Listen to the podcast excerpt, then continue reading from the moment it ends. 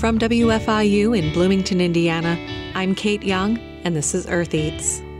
Every year, we get about twice as many figs as we did the year before. And this year we got, I think, somewhere in the ballpark of two hundred figs. This week on the show, rivers and trees and fresh food packed in glass jars. We have a story about an ancient fish struggling for survival in the Missouri River, a beloved fig tree and the measures taken to protect it, and we head into the kitchen for a step-by-step guide to preserving tomatoes. All that is just ahead. Stay with us.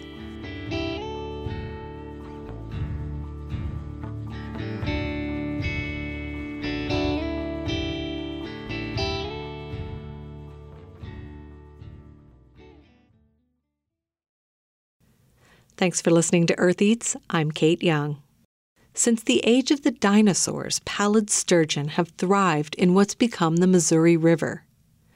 The fish made it through mass extinctions and multiple ice ages.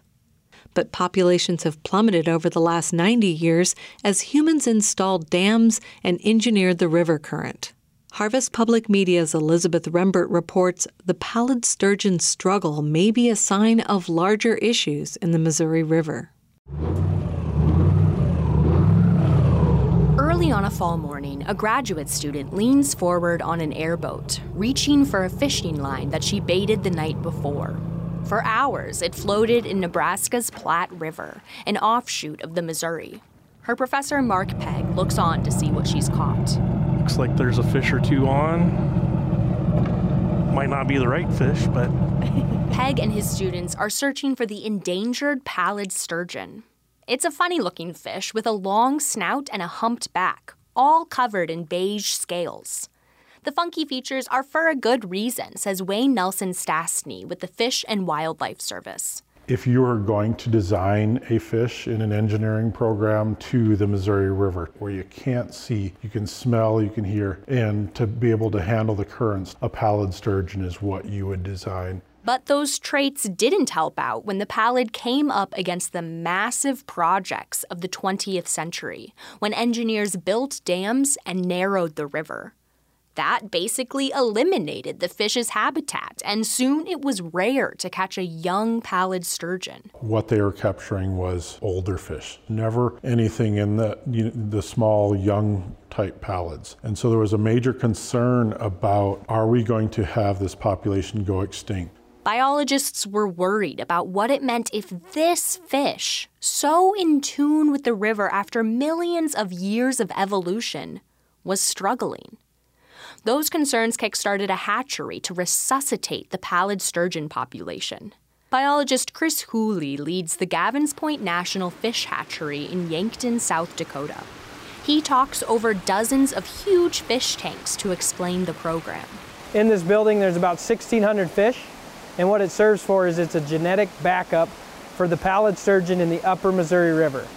The hatchery raises baby pallids from eggs and then releases them into the river to keep the population going. Hooley uses an ultrasound machine to examine a fish. Oh, winner, winner. All those little B Bs that you see are actually black eggs inside this fish. So this is a female that's reproductive that will spawn in the spring. But eventually, biologists want pallids to reproduce naturally and grow in the Missouri without their help. So the Corps of Engineers has been working to recreate their pre-engineering habitats. Changing stretches of the river to benefit endangered species hasn't been popular. It came to a head after the region saw devastating floods in twenty eleven and twenty nineteen. Farmers blamed the habitat restoration projects for their damaged property. Here's Wayne Nelson Stastny of Fish and Wildlife again. I've been in meetings where busloads of people show up and say, my farm is not your laboratory. But to Jared Mestel, who worked in Nebraska Game and Parks for decades, the pallid sturgeon has mistakenly become a scapegoat for larger problems on the river. The ecosystem is in trouble on the Missouri River. It's not the pallid sturgeon is in trouble. Mestel thinks narrowing the river for the navigation industry increased flood heights and frequencies. He says undoing those projects and widening the river could restore habitat for animals like the pallid sturgeon and make more room for flood years. Yes, it will cost a lot of money, but have a system that will meet our needs today and for a long way in the future. A future that will likely include more flooding as climatologists predict stronger and more frequent storms. For Harvest Public Media, I'm Elizabeth Rembert. This story is part of NOVA's Climate Across America initiative with support from the Corporation for Public Broadcasting. It's being distributed by Harvest Public Media. Last week, we talked with folks from Canopy Bloomington about the urban forest and how tree planting involves looking to the future. That's especially true when it comes to food forests.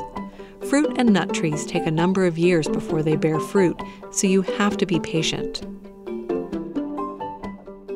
Our next story is a favorite from a few years back about a beloved fruit tree in a neighbor's yard. Ann Schertz said she hadn't thought too far ahead when she purchased her fig tree in twenty twelve.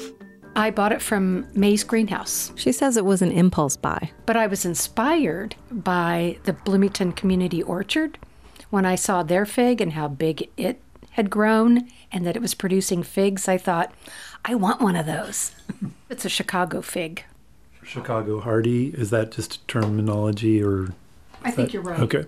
I thought if it could survive in Chicago, then it would probably do pretty well in Bloomington, Indiana. Ann Schertz lives with her husband, Alan Schertz, in the Bryan Park neighborhood in central Bloomington.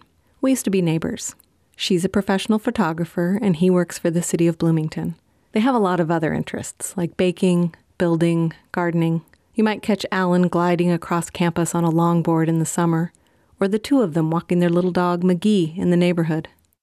Oh, and you might say they're foodies. So maybe we could do like a levels check. Just tell me what you had for breakfast. Today we had crepes with Gruyere cheese, sautéed spinach. mushrooms, spinach, and eggs. It was pretty nice. Yeah, I appreciated it. That is definitely the best what did you have for breakfast breakfast that I have ever gotten. I invited them on the show to talk about their fig tree. I started by asking them, why figs? I think Anne has always wanted for, for, if we're choosing a plant, Anne would lean towards something that would produce food, and the fig leaves are beautiful, so it's quite pleasant to look at, and it is really fun to eat figs. I think also because it seemed a little exotic and like something that I never thought we could grow in Indiana. And then once I learned that we could, I was really excited about planting something in my yard that I could look forward to picking every year. I know a couple of other people in town with fig trees, but Ann and Allen's is the biggest, and it bears the most fruit. Their house lies along a familiar route through town for me, and the tree is in their side yard, right next to the road, so I pass it almost daily. A few years ago in the winter, I noticed they'd built a sort of circular cage around it, with light wire fencing, and filled it in with dried leaves. Each year, the cage got bigger as the tree grew. Last year, they had it decorated with Christmas lights. Our neighbor bought us Christmas lights to put on it. We thought it looked like a cake. So it looks like a big cake at Christmas. Mm. I wanted to learn their secret to fig tree success. I stopped by in the fall when they were getting it ready for winter and asked them to describe the process. When I arrived, they'd already set up a circular cage around the tree using stakes and lightweight wire fencing. They had started to fill it in with dried leaves and we're dragging a tarp down the side of the road to a pecan tree on their corner. Sure, we got lucky and we found about somebody who had bagged up about a dozen bags of leaves. My old professor.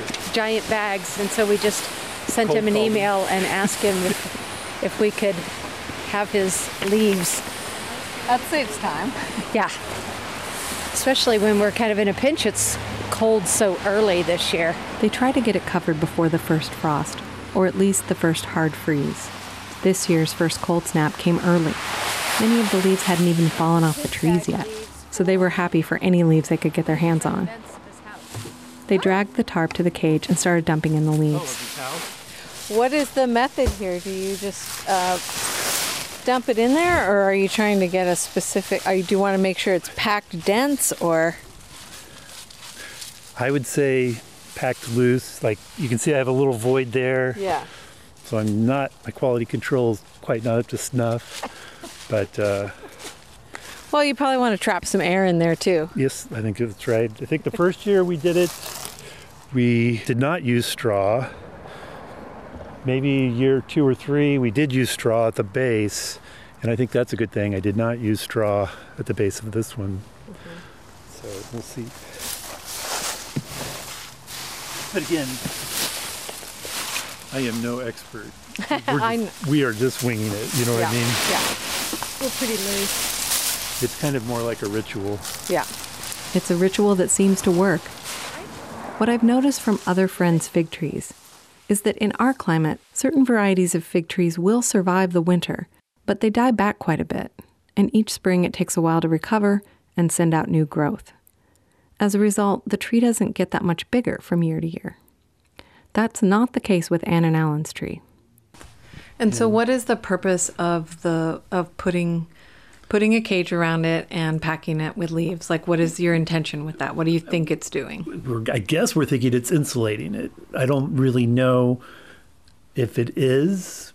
Like, we've never studied it, or we don't we don't really know what we're doing, but we just keep doing it each year, and it keeps producing. So, well, I think I read to do that, and that it would help protect it from a hard freeze. Oh, okay. So um, it seems to have worked, though.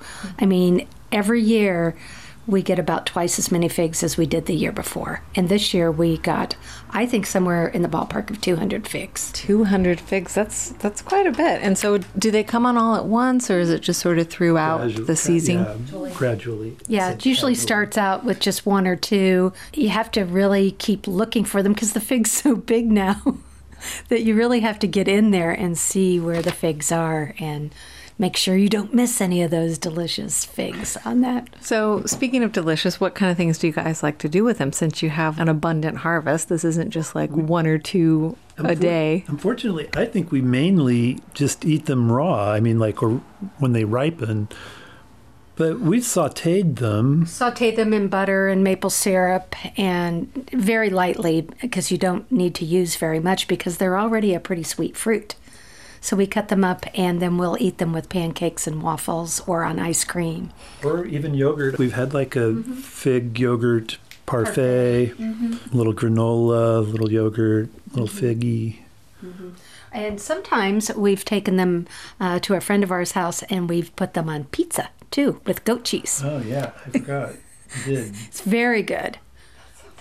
Have you ever preserved them, like, by making jam or, or dried them or anything? We haven't gotten to that point where we have so many that we would do that. We mostly gobble them down just as they are. Do you give them away to friends and neighbors? By all means. We do, because we want other people to experience the fig. They often have never had a fig. Especially a fresh one. Yes, and they or they they thought that, like, we have neighbors from Israel, and they thought that they could only get them in Israel as far as, you know, growing them in the vicinity where they lived. So that was exciting to them to know that that was a possibility. Mm-hmm. That it is a nice uh, invitational, like a, I don't know what you call it, like fellowship sharing thing. So it's a it's a nice element.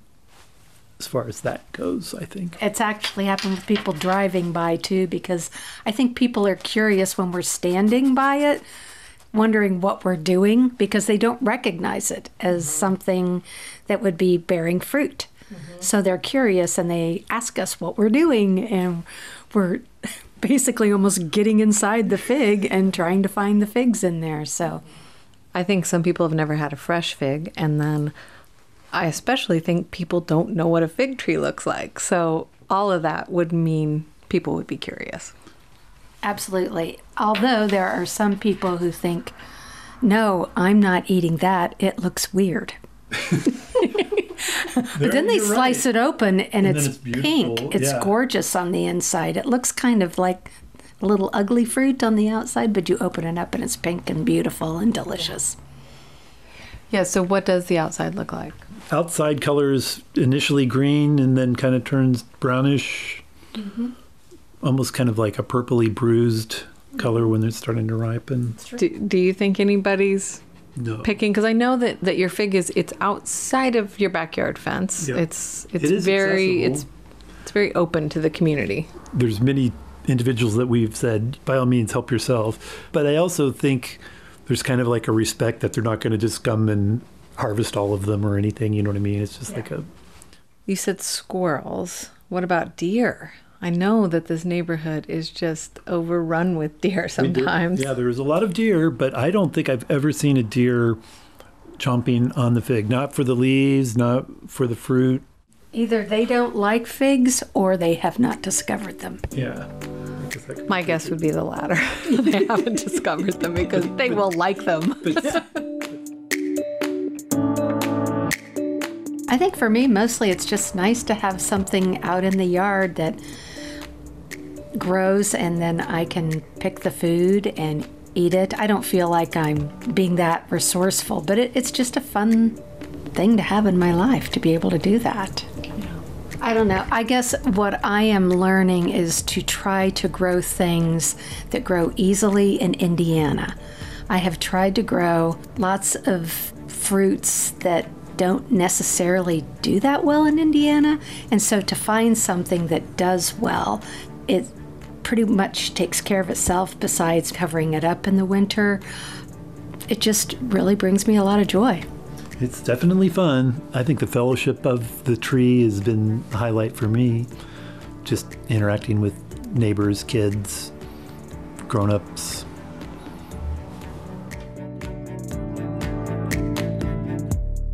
As is often the case, fruit from their fig tree is more than food. It's a conversation starter, a connector. We'll be back after a short break with a step-by-step guide to canning tomatoes. Stay with us.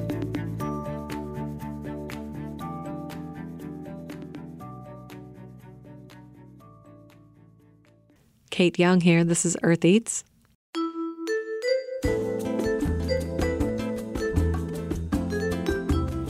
Here we are in the middle of the growing season in the Midwest. Everything seems to be ahead of schedule this year, which makes me want to be prepared for tomato season. One of the primary motivations for growing food at home is the one-of-a-kind flavor of a vine-ripened tomato in summertime. Today, we're going to learn how to preserve that precious harvest to enjoy year-round. Now, as far as canning projects go, tomatoes may not seem as exciting as, say, hot salsa, strawberry jam, or even pickles. But I assure you, home-canned tomatoes are far superior to store-bought. The deep flavor of those sun-kissed beauties really does translate to the finished product. I have done side-by-side comparisons with the same recipe made with home-canned tomatoes and then with store-bought ones, and I could really taste the difference. I mean, it makes sense when you start with high-quality ingredients, you can taste it.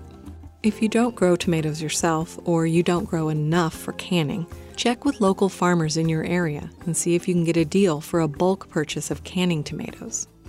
Often farmers will have seconds that they'll be willing to sell you at a reduced price. I have found that around twenty-five pounds of tomatoes will fill a canner of seven quart jars. So, let's get started. Fair warning, this is a bit of an involved process, but it's not difficult, and it's very satisfying to see your finished product cooling on the countertop. If you've ever wanted to learn how to do this, now is your chance, so settle in for some step-by-step instructions.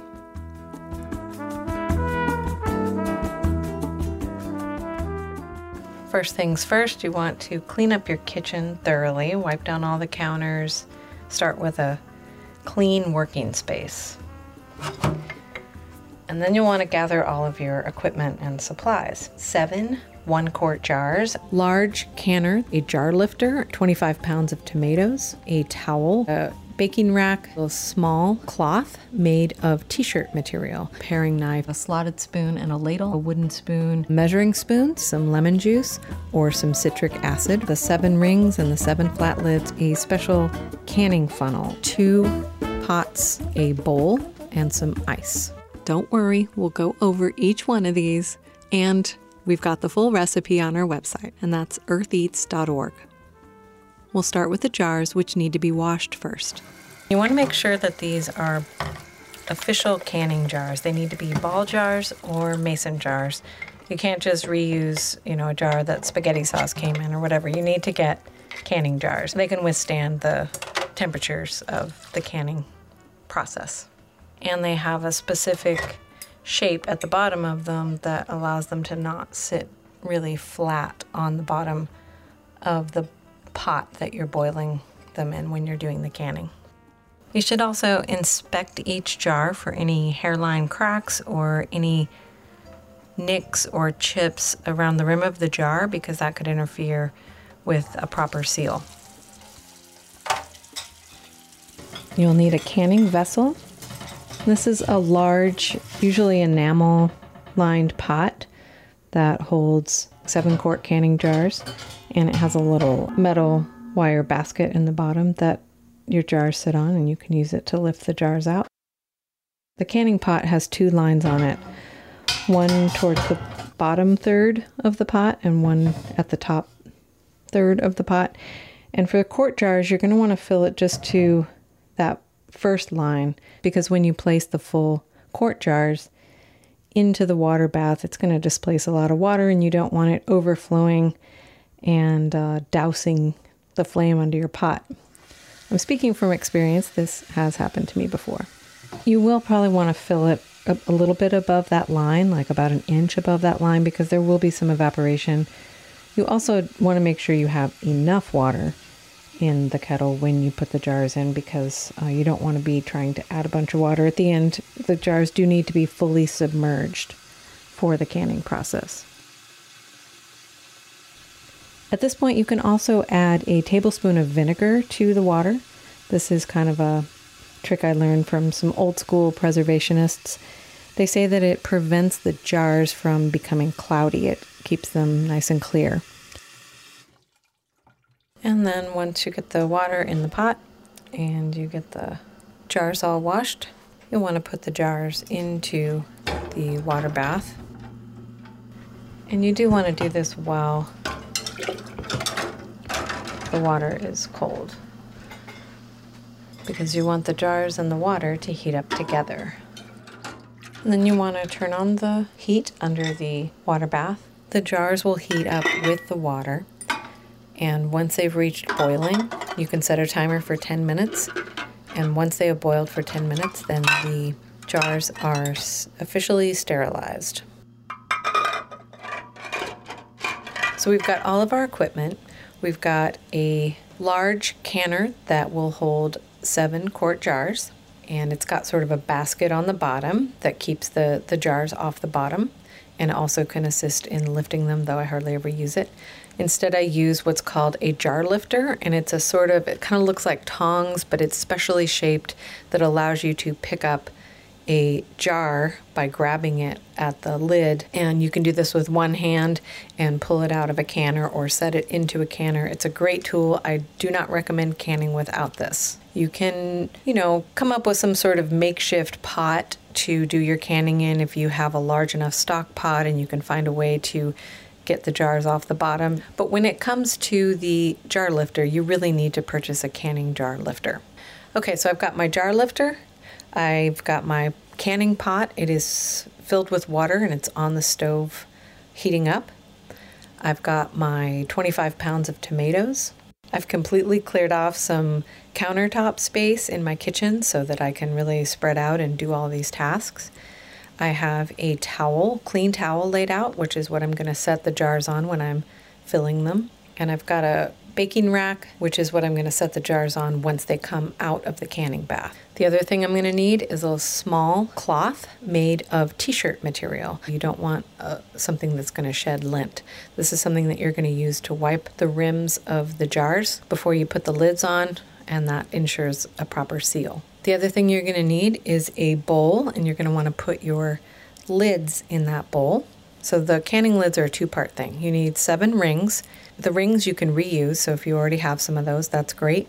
The canning lids, the flat disc that goes on top of the jar, that has to be new. You can't reuse those. So you can purchase those. Um, they come in a small box. They're made by Ball, and you can find them in the kind of baking, canning section of your grocery store. And you want to make sure that the lid size matches the kind of jar that you have. I have a mix of wide mouth and small mouth, or medium, you know, regular mouth jars, and I happen to have both types of lids. The other thing you're going to need is some lemon juice or some citric acid. We're going to add that to the tomatoes. The other thing you're going to need are two pots. One is going to be for boiling water, and the boiling water we're going to use to blanch the tomatoes. The other pot is going to be used for the tomatoes themselves. You're going to put the tomatoes in that pot as you're processing them and getting them ready to can. The other thing that you're going to need is a bowl and some ice.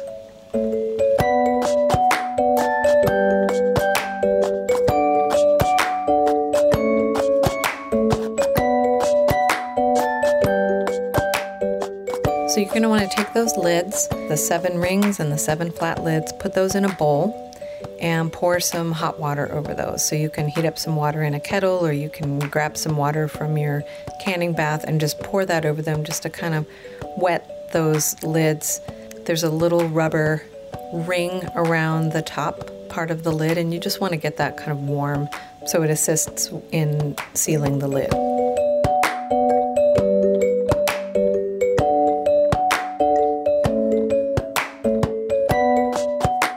So to process the tomatoes, first they should be washed, uh, rinsed off in water, and then we're going to blanch them. And the blanching is what is going to help us remove the skins.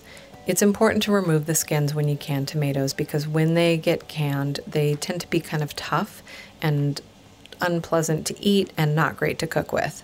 So you definitely don't want to skip this step. It does add another tedious step to this process, but it's just part of what you have to do if you're going to can tomatoes. Okay, so to blanch, you're going to take your tomato, and I recommend slicing with a paring knife, just a small X somewhere on the tomato. I usually do it up by the stem. You're going to boil a pot of water on the stove, and then you're going to dip some tomatoes in there. I usually do about five at a time. You're just dunking them in there for a minute or two, and that's going to cause the skin to kind of split, and you can see it happening. And then you fish them out of there with a slotted spoon and drop them immediately into some ice cold water in a bowl, and I usually have that in the sink. Then the skins will slip off very easily, and you can core the tomato, just cut and cut out any part that you don't think looks great or any part that's too firm or something like that, and basically kind of trim them, get the core out and trim them. I usually just use a paring knife, because then you're also going to cut them. If they're large tomatoes, you're going to cut them in quarters. And then you're going to drop them into a pot, and that pot is going to be set on low and simmering on your stove. We want to make sure that the tomatoes are nice and hot before we put them in the hot jars, because you don't want cold food going into hot jars. It can cause the jars to break. So get your tomatoes kind of stewing on the stove. You're not trying to cook them or anything. You just want to make sure that they're nice and hot when you can them. Because processing the tomatoes, peeling them and cutting them up, can take some time, your jars might be hot and sterilized before you're ready to can. If that happens, just either turn the heat off or turn it on to low and just let it sit there, and then turn it back on and get it back up to boiling before you're ready to can.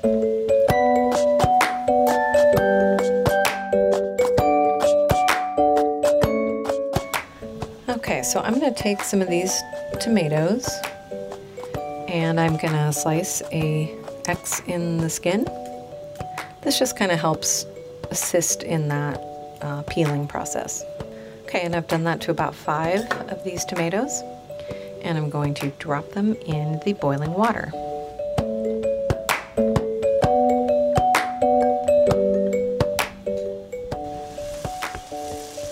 Okay, so I've got my water boiling on the stove, and I'm gonna carefully lower these tomatoes into the boiling water.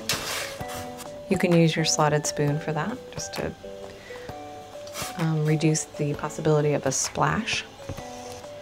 And then just sort of keep an eye on them, and as you see the skins start to split, then fish them out and take them over to your cold bath, which is your big bowl of water that has ice in it. The cold water acts as a shock, which again assists with that skin coming off easily.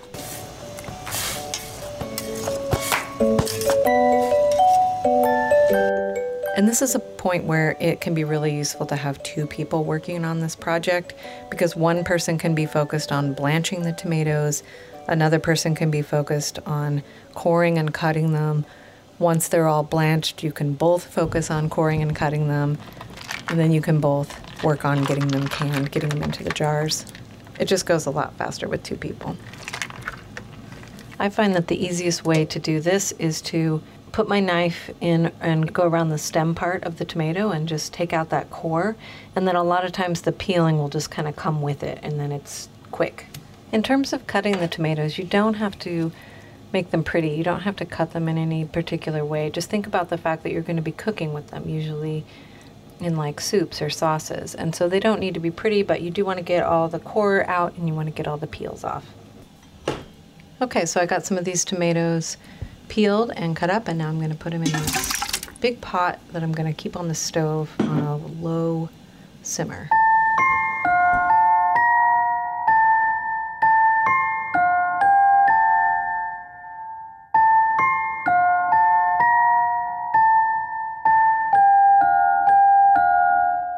So I've got my tomatoes blanched, peeled, cored, cut up, and they're now heating up, and I ended up having to use two big pots on the stove.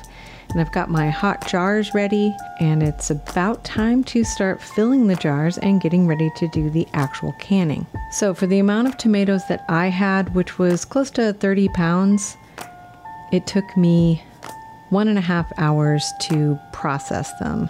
And that includes blanching them, peeling them, coring them, cutting them up, and now they're heating up on the stove. Definitely want to keep an eye on them while you're heating them up. You don't want them to scorch on the bottom and ruin your whole batch. So just keep an eye on them, keep the heat on low, have the lid on, keep stirring them every now and then just to make sure that they're not scorching on the bottom. One thing I will say about heating up the tomatoes first, some people just cold pack their tomatoes and can them that way. They don't bother to do the stage of heating them up in a pot on the stove before canning them. I did that once. I think it might have been the first time I did tomato canning. I did cold pack of, I think, pretty much whole tomatoes. And when that cold tomato in those jars hit that hot boiling water in the hot water bath, several of them broke. I mean, the bottoms just fell out of them. All the contents of the tomatoes went into the boiling water bath. It is what you would call a catastrophe. It was very upsetting to go through all that work and have all of that product ruined. It happened to several of the jars. So I did some investigating, found out what I did wrong, and now I always make sure that my tomatoes, whatever product I'm putting in the jar, is hot so that there isn't that temperature differential that can cause a jar to shatter.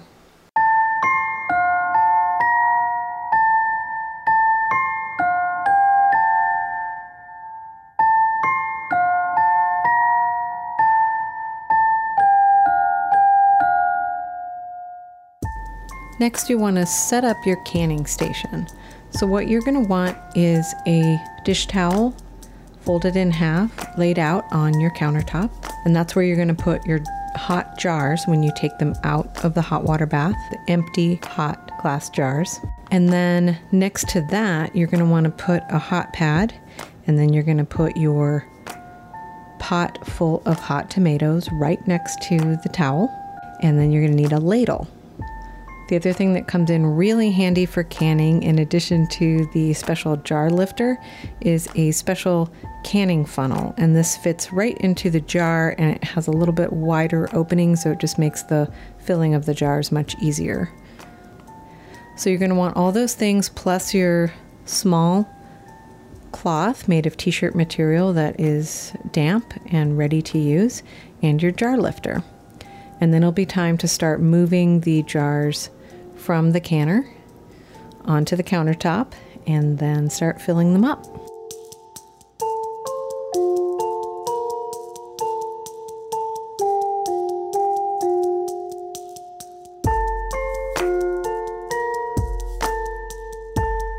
The other thing that you're going to want to have ready is some measuring spoons. You want a teaspoon and a tablespoon.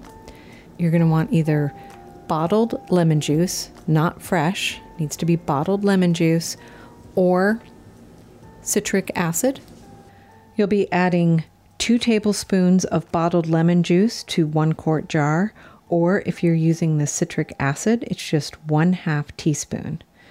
The citric acid comes in a crystalline form. It looks a lot like sugar or salt, and you can find it pretty easily. I buy mine at World Foods Market here in Bloomington.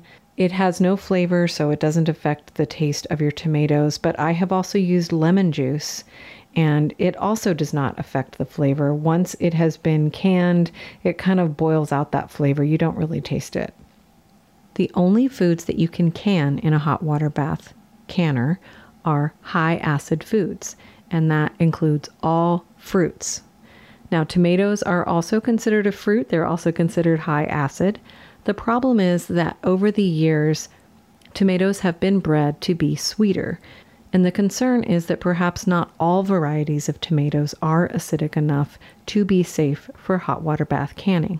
So as an extra precaution, you add some acid to each jar to ensure that they are safe. The reason you don't want to use fresh lemon juice, you want to use bottled lemon juice, is because it is stable and regulated and has a specific amount of acidity that will work for lowering that pH or raising the acidity, however you want to look at it, to make sure that it is the proper amount for safe hot water bath canning. The other thing that you can add to your tomatoes is a little bit of salt. That's not required. Most people just choose to add the salt when they're cooking with the tomatoes. Do not add any other ingredients to your tomatoes. If you do, you are running the risk of botulism. Don't do it. Enough said.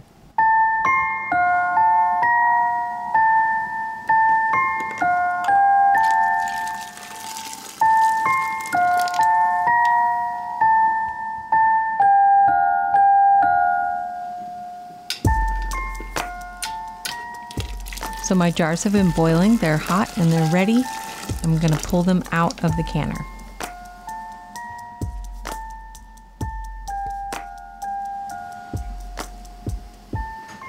So you just grip the jar with the canning jar lifter. Tip the jar over to pour out that hot water and transfer it to your towel on the countertop.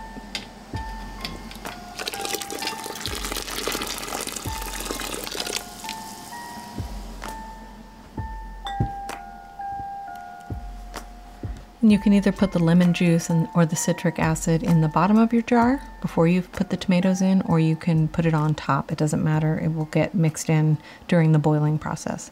I'm going to go ahead and put it at the bottom because I don't want to forget.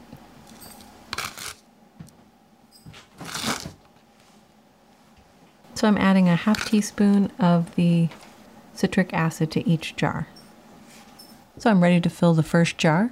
I'm going to put the funnel on top of a jar. I have my pot of hot tomatoes next to the jars. I've got a slotted spoon and a ladle, and I'm going to start filling. So what I usually do is try to pack it mostly with tomatoes and not get a lot of the juice in there, so that each jar is fully packed with tomatoes. You don't want a lot of extra juice in there. You fill each jar leaving a half inch headspace.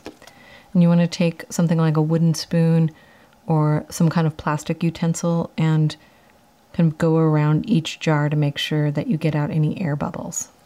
Once all the jars are filled to within a half inch, leaving a half inch of headspace, which is about the height of the, you know, screw top of the jar, then you're going to take your soft, damp cloth and go around the rim of each of these and get it ready for your lid. You want to wipe all of the threads of the jar and that top part where the glass meets the lid. This is a really important step. You do not want to skip it. And your lids should be warm. You can dip them in some boiling water or pour some boiling water over them. And just set the flat part of the lid on top, and then get your screw bands and screw those down. And you're just screwing these down hand tight.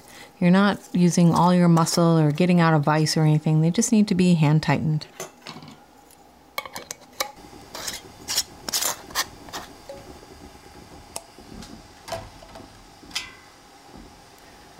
And now, the moment we've all been waiting for, it's time to lower the jars into the canner.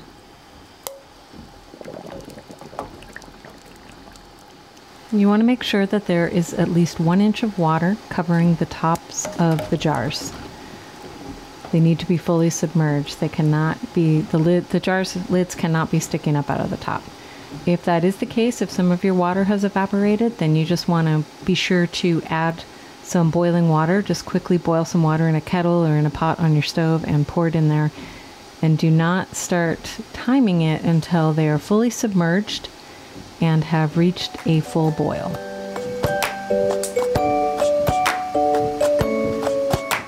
So turn your heat up to high and make sure that they reach a full boil. And once they have fully started boiling, then you can set your timer. Quart jars of tomatoes need to be in the hot water bath boiling for forty-five minutes.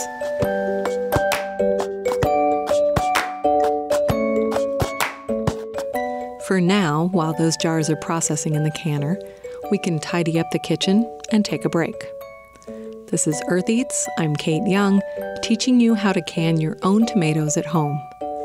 We'll be back after a short break.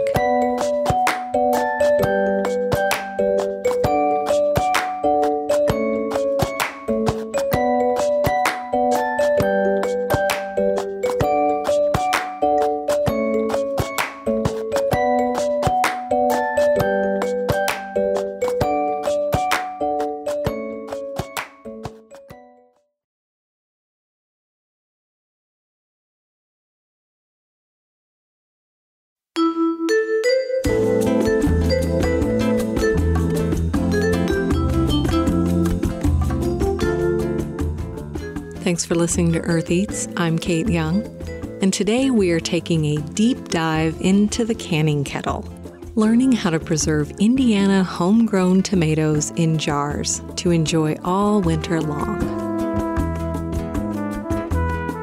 Whenever I talk about home canning, it's important to include warnings and safety information. There are a lot of myths out there about home food preservation. I'm here to tell you that home canning is a perfectly safe practice, but you have to follow instructions. And those instructions need to come from trusted sources, namely land-grant university extension offices. Places like Purdue Extension and the University of Georgia's Extension Office, they offer hundreds of publications with research-backed information on canning and preserving any food grown in the United States. Those are trusted sources, or the book Putting Food By. And I'll put links on our website. This is not the project to consult YouTube about. I have watched videos with unsafe canning practices, which is why I feel the need to give the following lecture about hot water bath canning and its limits. Bear with me.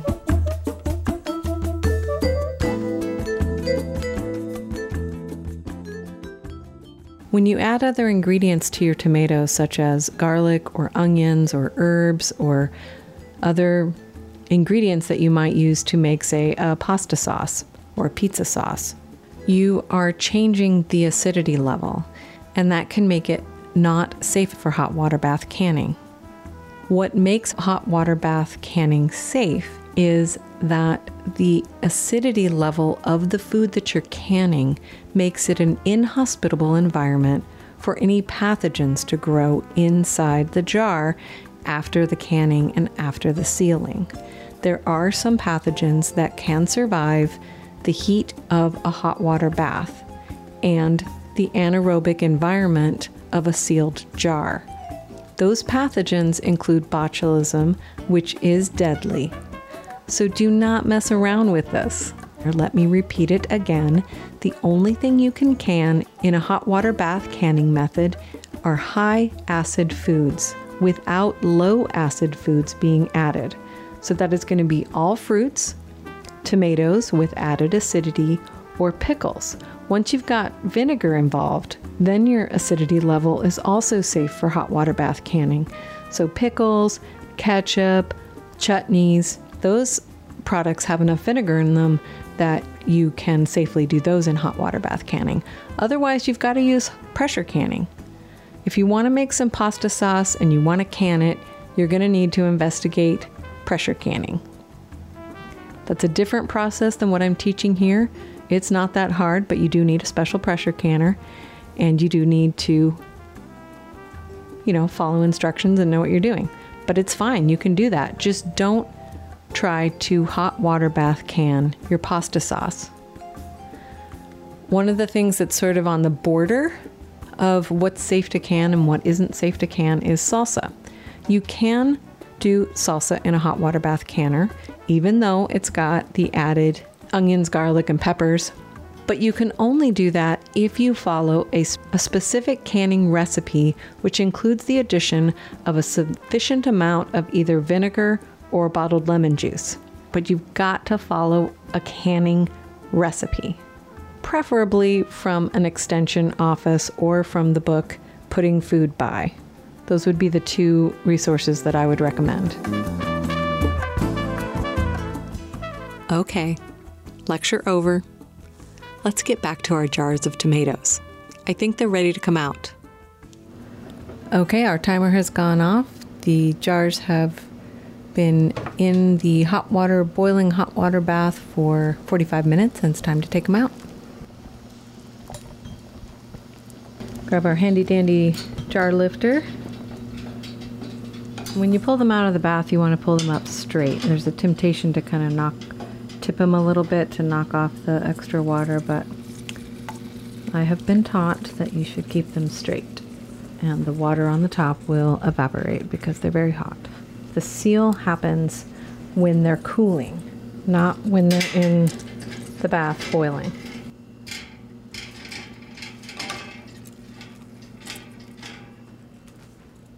And transfer your jars of tomatoes to a baking rack.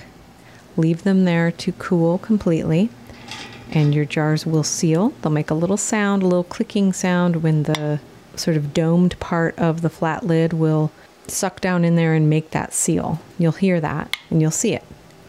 Once they are completely cool and all the lids have sealed, at that point you can remove the outer ring of the lid carefully, not disturbing the flat part of the lid, and then you want to wipe down the threads of the jar, and then they're ready to store. And they can store at room temperature. I think a basement's a good place to keep them, but you can also keep them in your cupboard, and they're good for up to a year. If for some reason one of your jars doesn't seal, then just use that one right away. If you want to go to the trouble of completely recanning it, you can, but you need to kind of do the whole process over again. Which, to be honest, I ended up doing this time. No regrets.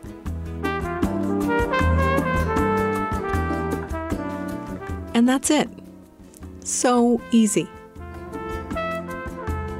Okay, yes, there are a lot of steps, but once you've done it a few times, it really clicks and everything falls into place.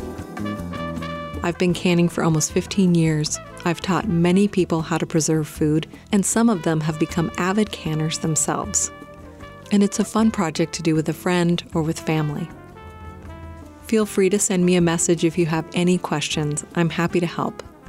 You can write to earth eats at gmail dot com or follow the contact link at earth eats dot org.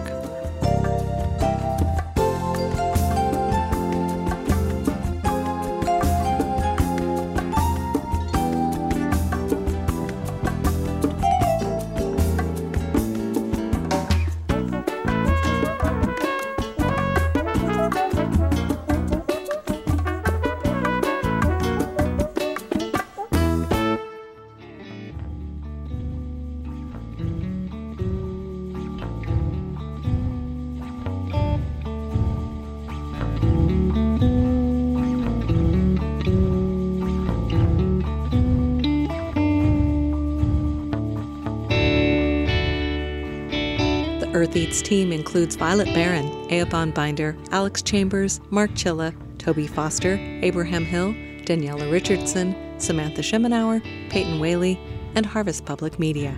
Special thanks this week to Ann Schertz and Alan Schertz.